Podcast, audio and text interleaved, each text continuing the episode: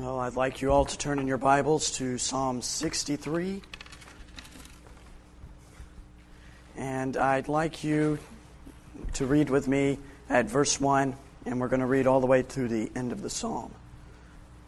When you've all found your places, please stand. And let's begin with verse 1. O God, thou art my God, early will I seek thee. My soul thirsteth for thee my flesh longeth for thee in a dry and thirsty land, where no water is, to see thy power and thy glory, so as I have seen thee in the sanctuary. Because thy loving kindness is better than life, my lips shall praise thee. Thus will I bless thee while I live. I will lift up my hands in thy name. My soul shall be satisfied with marrow and fatness and my mouth shall praise thee with joyful lips. When I remember thee upon thy bread, and meditate on thee in the night watches. Because thou hast been my help, therefore in the shadow of thy wings will I rejoice. My soul followeth hard after thee, thy right hand upholdeth me. But those that seek my soul to destroy it shall go into the lower parts of the earth. They shall fall by the sword. They shall be a portion for the foxes. But the king shall rejoice in God. Every one that sweareth by him shall glory. But the mouth of them that speak lies shall be stopped. Let's pray.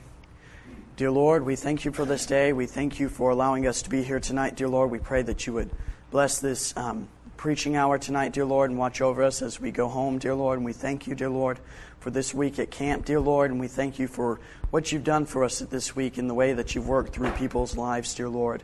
We thank you for all that you've done, dear Lord, for us. We thank you for the people that have provided supplies for us, dear Lord, and different things.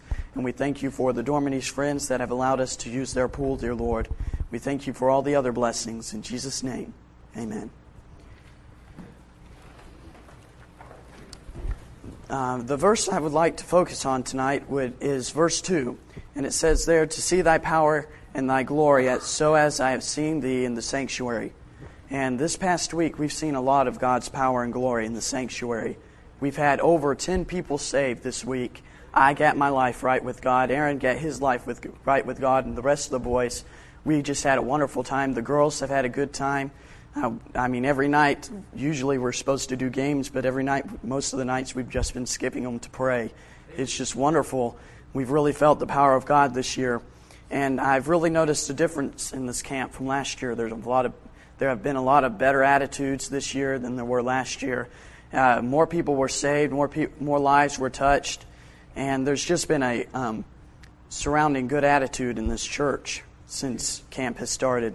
And um, there's also been some things that haven't changed, such as the meals. There always are donuts.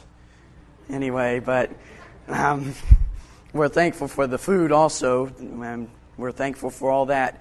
And it says um, in verse 2 to see thy power and thy glory. So we've seen his power and glory as he worked through the lives of Jackie, Calvin, Bishop, and Audacia, and uh, let's see, uh, Enel, Evelyn, and um, Crystal, and we, she's worked through many other people's lives.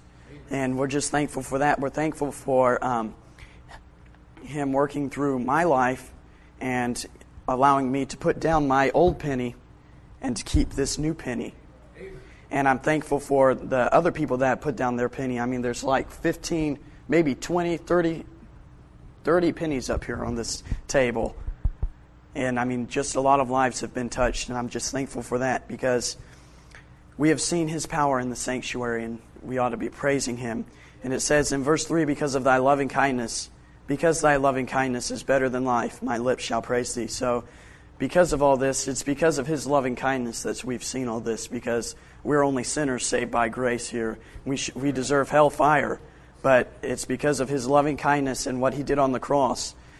It's, um, that all this has been able to happen, and my lips shall praise thee, so we should be praising him for all this.